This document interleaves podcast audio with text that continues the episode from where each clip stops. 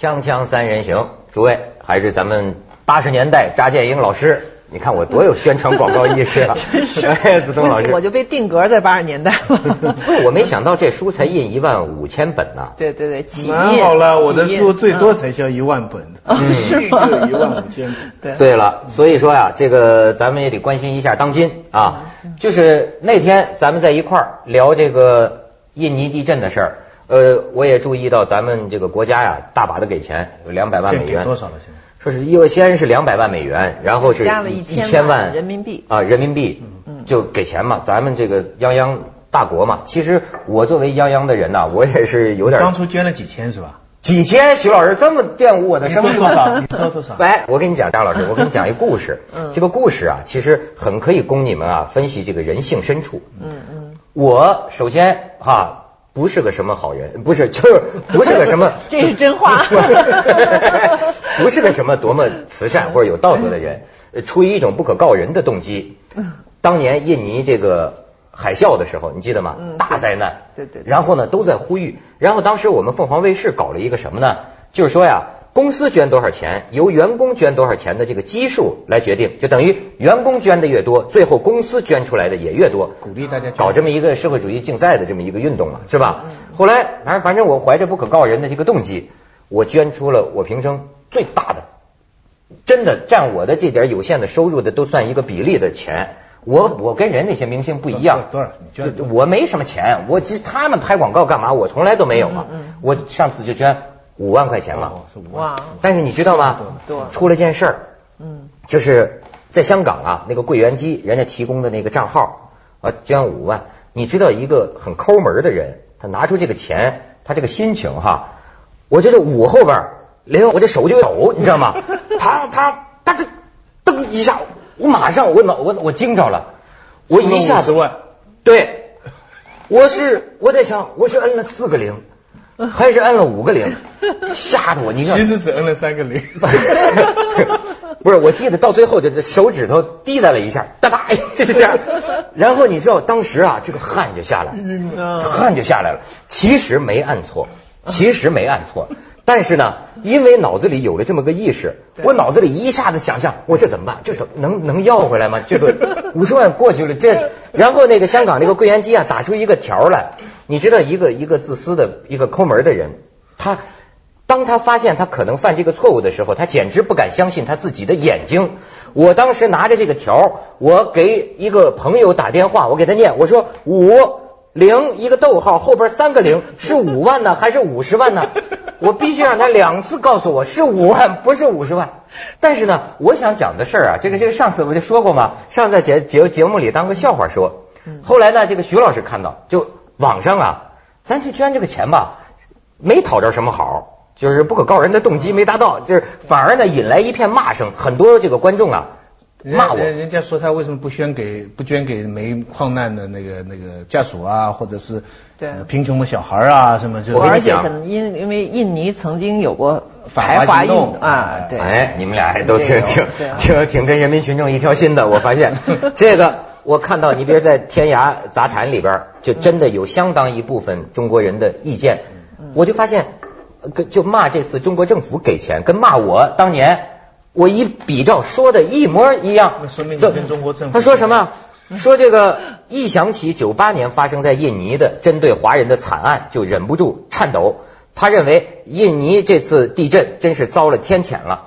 虽然他也同情，他说，但是一想起那么对待中国人，他觉得那也是活该。然后呢，情理不分他说，呃，中国政府很慷慨的掏腰包，也不知道是为了什么。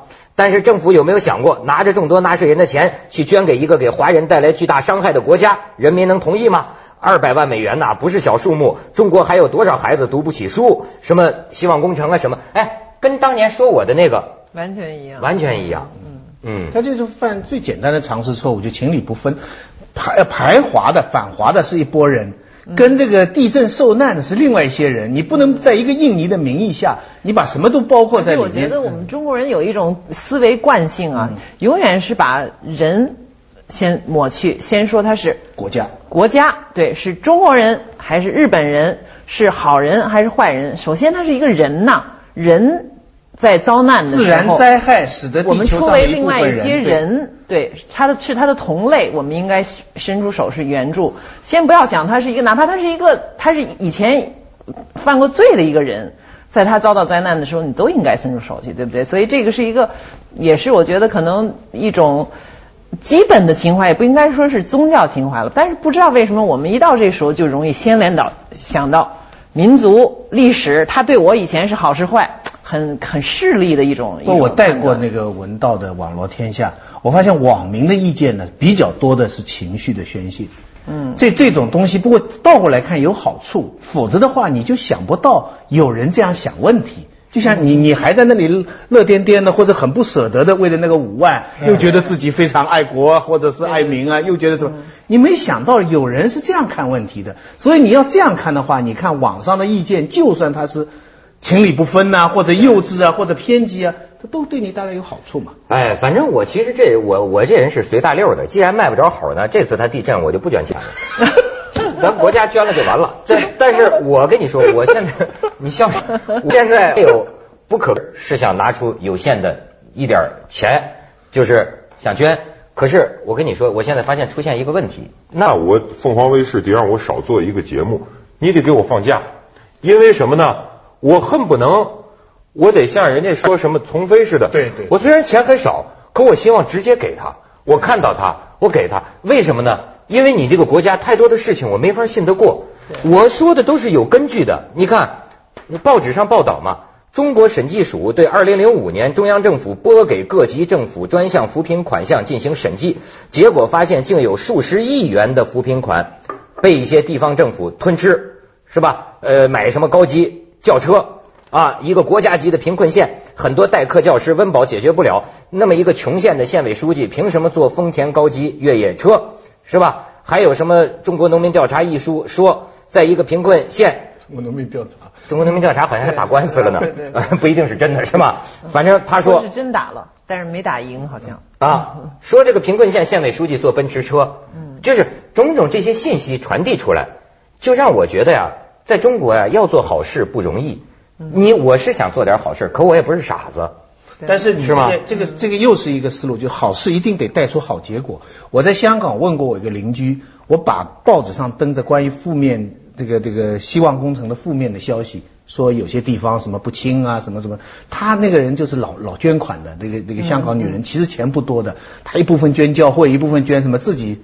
坐车不坐的士的，永远坐 bus 的，可在捐款，我就把那些东西给他看，他说这跟我没关系，他说我已经尽到了我的心了。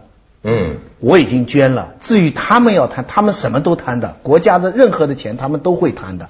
我已经捐了，就是他就把做好事跟带出好结果的事情分开。他觉得我做了好事，我的心就安了。在纽约有一些华人呢，每人捐几万，一定要选一个代表亲自到中国来，到那儿到了那个地方，到那个村里边去，把这笔钱交到那儿，而且他要有一个细则，比如这个钱应该每个小孩怎么分，多长时间，我们还要跟他们通信。哎，这个是另外一种做法。其实就是走脑，其唯物唯心。嗯，你得有一个公共的这个信用，嗯你要不然真是这就对，不好办。这边这个信用问题实在是太大了，还是信息不透明。所以我们刚才说到，就说有一个渠道，确实是你可以听到这些反馈，有的时候是可能是你不喜欢的事情，但是不喜欢的事情有的时候对你也是一个提醒。比如伊拉克战事，你政府没有跟我们说清楚啊，包括主要的媒体都没有讲出来的一些事情，他从一个博客出来了，那么一下就公众公众知道了，然后民意舆论。这就就不一样了。那么它带出来一个新的表达的平台，一个把信息透明化、公众化的一个平台。我跟你说，一个博客，你只要愿意跟人交流，这个交流本身呢会改变你。最近我们开了一个会，他们呢就批评我，是吧？说我成为一个圣人。批批评你。哎，这个这个这个，预知后事如何，且听广告后我给你分解一下啊。锵锵三人行，广告之后见。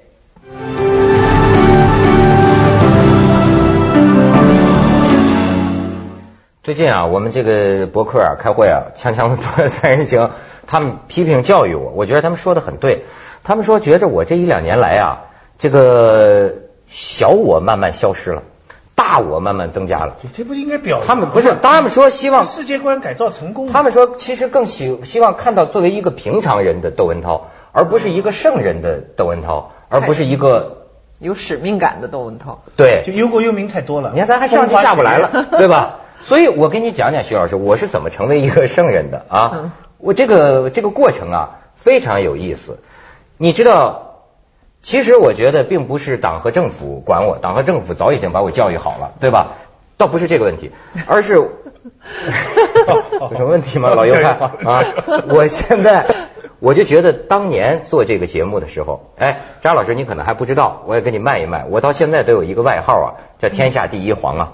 啊，天下第一对，讲黄，这我是讲黄段子，讲黄段子出身的。但是你想，其实我呀，我是个哲学家，我我的个这个哲学啊，我的这个流派啊是打工仔哲学，所以啊，件件事儿都用饭碗这个角度去衡量的时候啊，你就觉得不值当，然后呢，你就觉得慢慢改变。最早讲黄段子，那时候徐老师还没机机机机会 听闻，是处于一个什么情况？我们在香港刚刚初创，那个时候网络博客网站没有，也见不到观众的反应，也见不到观众的来信。于是乎呢，就自己无知者无畏嘛，就胡说八道，也听不到什么反应的声音。有事儿反正都刘康 刘长乐扛着嘛，也就那样了。但是到了后来，这个网络开始出现了。突然一下子发现，有一些人这么讨厌你这个嘴脸，对吗？于是觉得，哎呦，这真不好，这真不好，犯不着啊。于是呢，就开始说讲点自己喜欢讲的事儿吧。然后呢，到后来又有些人讲，说你作为一个媒体，你社会公器啊，你怎么能拿这都老讲你自己那点家长里短的那点你你个人感兴趣养花养草这点事儿呢？那么多弱势群体你不关注吗？人民你不关注吗？他这说的对呀，好就关注。我就关注，这就是左联呐，那那个时候一贯的这样的主张。你知道吗？这几年我觉得工作上的我呀，慢慢的变了。你说这样做对不对？这样做好不好？这样做是对的。而且啊，我现在就觉得啊，实际上确实是好多话呀，心里有了警察了。这个警察呀，可不是党和国家，我跟你讲，不见得是这个，而是云云，而是网网上的这些网友们。因为你知道，因为是打工仔哲学，所以比如说啊，要讲这个话了。啊，比如说谈中日关系，我有些想讲的话，哦，那么有些愤青他们会给我拍板砖的，会骂我的。然后一琢磨，我犯得着吗？我说了也拿这么多工资，我不说也拿这么多工资，我不说凤凰卫视不会减少什么，我说了凤凰卫视也不会增加多少。于是乎，人呐，真的就一点一点在改造、改变。但是呢，你慢慢就会觉得，我上班来是来工作来了，跟我个人的乐趣这个关系啊，越来越远，越来越远。这就是一个，哎，你们听了我这个过程有何感想啊，张老师？挺挺挺让人感叹的。我觉得你这个好像也不能说就是变成了一个大我，好像有点从原来一个很自由闲散的溜溜弯儿、随便跟朋友聊聊天的人，变成了一个感觉四处都是雷区，然后你自己需要到处都是住一点碉堡，把自己也要住成一个碉堡。我觉得这个。转变，我我我听上像你从美国回到中国来，美国也有这个，比如说这种博客。对。你看，你现在说起博客，我脑子里涌涌现出来的一个等号就是吵架。对。就是好像关于博客，我听到的所有信息。其实博客最开始还，我觉得还不是这样。最开始，比如说几年前有木子美这么一个现象的时候，当时还在觉得，哟，这种私人他跟谁睡了觉的这种事情，好像不应该就就这样。就这样讲出去，那时候大家的感觉好像可能博客还是一个小众的东西，你在上面写日记，给一些好友看一看就完了。没有变成一个这么大众的，也不是一个大的舞台，你可以上去表演亮相，所以这种做秀的意识可能还不是太强。我感觉这个转折可能是，比如说从新浪开了名人博客，这一下子又变成一个公众现象。就像逛商场，本来你有一些喜爱的小店，但是也就这么多人知道，而且他提供的那种服装和商品是比较个性化的。哎，突然出了一个 shopping mall 啊，这叫什么？就是大商场。他就要考虑市场了，什么人最多的人就是最多的点击率了，会看什么样，会喜欢逛什么样的店，买什么样的东西。然后一楼都是 LV、一楼都哎，对对对，所有的一楼都是这些。哎，有一个品牌店或者名人博客，就像名牌店的意思。对，但是他给你竖起来一些。但现在中国假牌的问题很也很严重啊，假冒伪劣也都进来。你好比说你吵架，有好我现在觉得甭管说骂的多难听，至少是真的才好。可是现在啊，我分析一些事儿啊，种种迹象表明啊，我这个人是小人啊。比如前一阵说这个毛主席画像这个，我老提是真的在讨论说毛主席画像不能拍卖吗？因为这个事情，咱就做这个拍案节目嘛。刑侦的逻辑是，这个事情谁是最大的受益者？对。然后你发现全鼓噪的全中国人民怒吼说毛主席画像不能卖，最大的受益者是什么人？是拍卖场上的人。对，包括前些时候博客上吵架，你比如说就像这个潘石屹和任志强，就有有人认为那是真问题吗？其实他能解决什么问题吗？可能是两个人互相有默契，是不是两个人在那儿串通了在那儿吵啊？当然，其实可能有真问题，但是因为以这种形式出现，所以大家就打个问号，我我我的原则是真假难分了就。我的原则是什么？假如这件事牵涉重大商业利益的，我就会怀疑它背后有。有故意制作。我跟你讲，徐儿，我讲一个你们行里的事儿，我就发现我这种这个神经病啊，就极度的这个怀疑主义，使得我变成什么？那个你们有个作家是叫余华呀，还是余杰写兄弟的那个？余华。不是下半本出来了吗？那天有人找来给我看，几个文学评论家批评说这个写的好吗？我脑子直觉第一反应就是，哎，这几个哥俩传的吧？这家伙想为了卖书吧？那肯定好卖。骂他就是，你说就也也许人家当然人家不是可可能不是，但是你看。现在你都这么闹啊，就就最后就变得咱们看见只有冷笑了。你说这事儿闹不清怎么回事？我的原则是基本不考虑私人动机。我我平常，比方我们在 BBS 啊，或者是人家看到人家批评我，比方说我假如讲了一番话，啪有二十个人批评我。徐老师做我们锵锵这博客呀，也先后多年来遭到过很多观众的这个痛骂呀。不过当然，我不知道像你这么一个敏感而害羞的人，是不是他们伤害你很深呢？呃。我别的不画，讲别的不好 没关系，已经 说话都说不远，对对，这看出来。但是但是呢，我会记住有几个人的名字，我一名字都记住，哎，就是他们的那个网名啊，我一直怀疑刻骨啊，呃，我一直怀疑他们是可能以前做工宣队啊，或者做政工的这些，我觉得他们不是一般的，我觉得他们不是一般的上网，他们是每集都看。而且他们的立场是非常一以贯之的，是是这阶级仇恨的那种，就是阶级斗争为纲，而且他很容易上纲。比方随便一件事情，你讲中日关系的话，他马上就说你这是汉奸言论，民族阶级仇民族。是的，你比方你刚才讲印尼的这个这个这个，你刚才讲大小的问题，他就可以说你这个思想这个反动啊，或者是右倾啊，诸如此类的。而假如你的一个言论后面跟了十个帖。九个八个都是支持你的，只有这一个是反对你的。但是九个八个支持你的打不过这一个的，因为支持你的人最多说这个人言论不错啊，这个人有眼光啊，这个人敢说真话啊。你看这些东西都是给你穿衣服的。嗯。可是打你的那一个呢，他可以一句这个人不爱国啊，那是一把刀啊。你一堆衣服跟一把刀，你怎么来比啊？哎，真是像你们这个经历过文革的。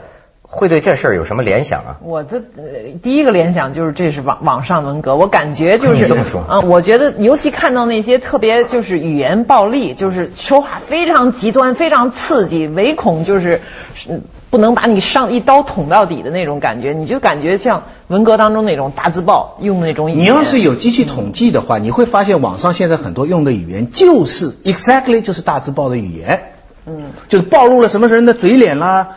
啊，这个是揭露了他的什么用心啦？他的本质就是怎么样啦？这个人的人品是怎么样啦？诸如此类，都是透过现象看本质的。我现在觉得，嗯，那个总人数，就真正说骂的话那么粗、那么难听的，很少的。并不能说它代表这个这个网民，那就我看到的其实是是一个数字，一个理性上这也应该有权利，不对？对对对，不仅骂人，你不知道他是什么动机或者是不是坏的，有时候赞扬也不一定，因为我都新学了一个词儿叫马甲，就马甲就是什么呢？就是一个人他自己画了各种各样的名字去上去说他自己的好话，对对，在跟帖的时候你一看，哟，这么多的人喜欢这个人，其实都是他还没想过这一招呢。有一个主持人呢。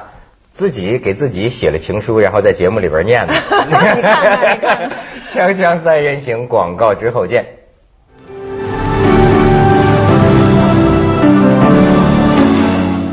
你看，我既是一个圣人，又是一个哲学家，是吧？所以还是一打工仔。我就是打工仔哲学嘛。我现在觉得倒不是这个问题。你知道，其实打工仔哲学是我信很信奉的哲学，因为很多问题在这里可以看得特别简单。好比说。我的工作是为人民群众、是广大观众服务的，所以说呢，人民群众批评教育我，那是你们的权利，完全可以。而且世界观改造的好。而且呢，作为一个打工仔，他最理想的境界是什么？讨所有人的好啊！因为你们给我这饭碗嘛，所以当然谁我都希望讨你们的好。但是现在出现了这么一个问题，就是说，好把这个谆谆教诲、殷切希望全部加于你一身，出现两个问题。一个问题啊，从小我变成大我，有的人也许要用一生的时间。但是呢，你要是急功近利了，哗众取宠了，你的思想觉悟没到那胸怀天下，但是你为了讨观众的好啊，赶快登高一呼，那这个东西你自己就拧了。再有一个问题，我就特别感觉到，在这个人类的这个百草园中啊，我也算一根葱啊。生物多样性的问题，就是说，好，假如说在广大人民群众的批评教育之下，我们所有的人都变成了胸怀天下，是吧？指点江山。呃，没有，就就变成一样的圣人，那那万红丛中一点黄，也还是值得允许存立的吧？这个世界还是要摇曳多姿之美，各种各样人都有才好些。谁把谁灭了呀，都没什么劲。就是我们刚才说了，这么多人喷了很多毒汁儿，骂人，到底是有一个宣泄的渠道，比没有彻底铁桶一般堵住。那我们成长的时代实际上是一个铁桶的时代，有什么全部堵住，或者只有一个声音。一个大脑啊，就是八个系，比如说这种时代，那当然比现在说可能大量的垃圾在在在在在在被生产，但是大也有很多好的东西。没错，我我就认同你，我认为还是主席说的“风物什么长意放眼量”，要让它这样，慢慢自己会平衡。你看又是圣人了，说了半天又是圣人。我虽然不喜欢他们批评。